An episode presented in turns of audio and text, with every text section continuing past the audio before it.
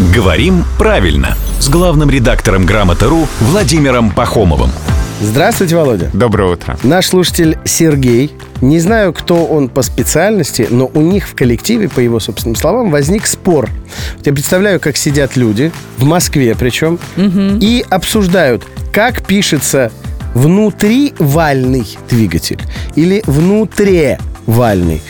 Почему вопрос? Потому что соединительной гласной «и» ведь не существует, говорит Сергей. Тогда почему двигатель внутривальный? Это какое-то сердце Валентины они исследуют, я так понимаю. Внутривальный двигатель. Ой-ой-ой-ой, а по...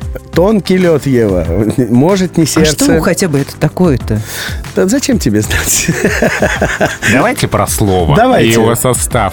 Здесь не надо вспоминать правила соединительной гласной, потому что у нас здесь несложное слово с двумя корнями.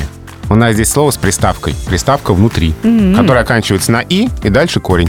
Как, например, ну, в слове «антирадар», например. Приставка «анти» и корень. Мы же не меняем «и» на «е». Не меняем. Так что здесь нет никакой соединительной гласной, здесь обычная приставка, приставка внутри и на конце все нормально.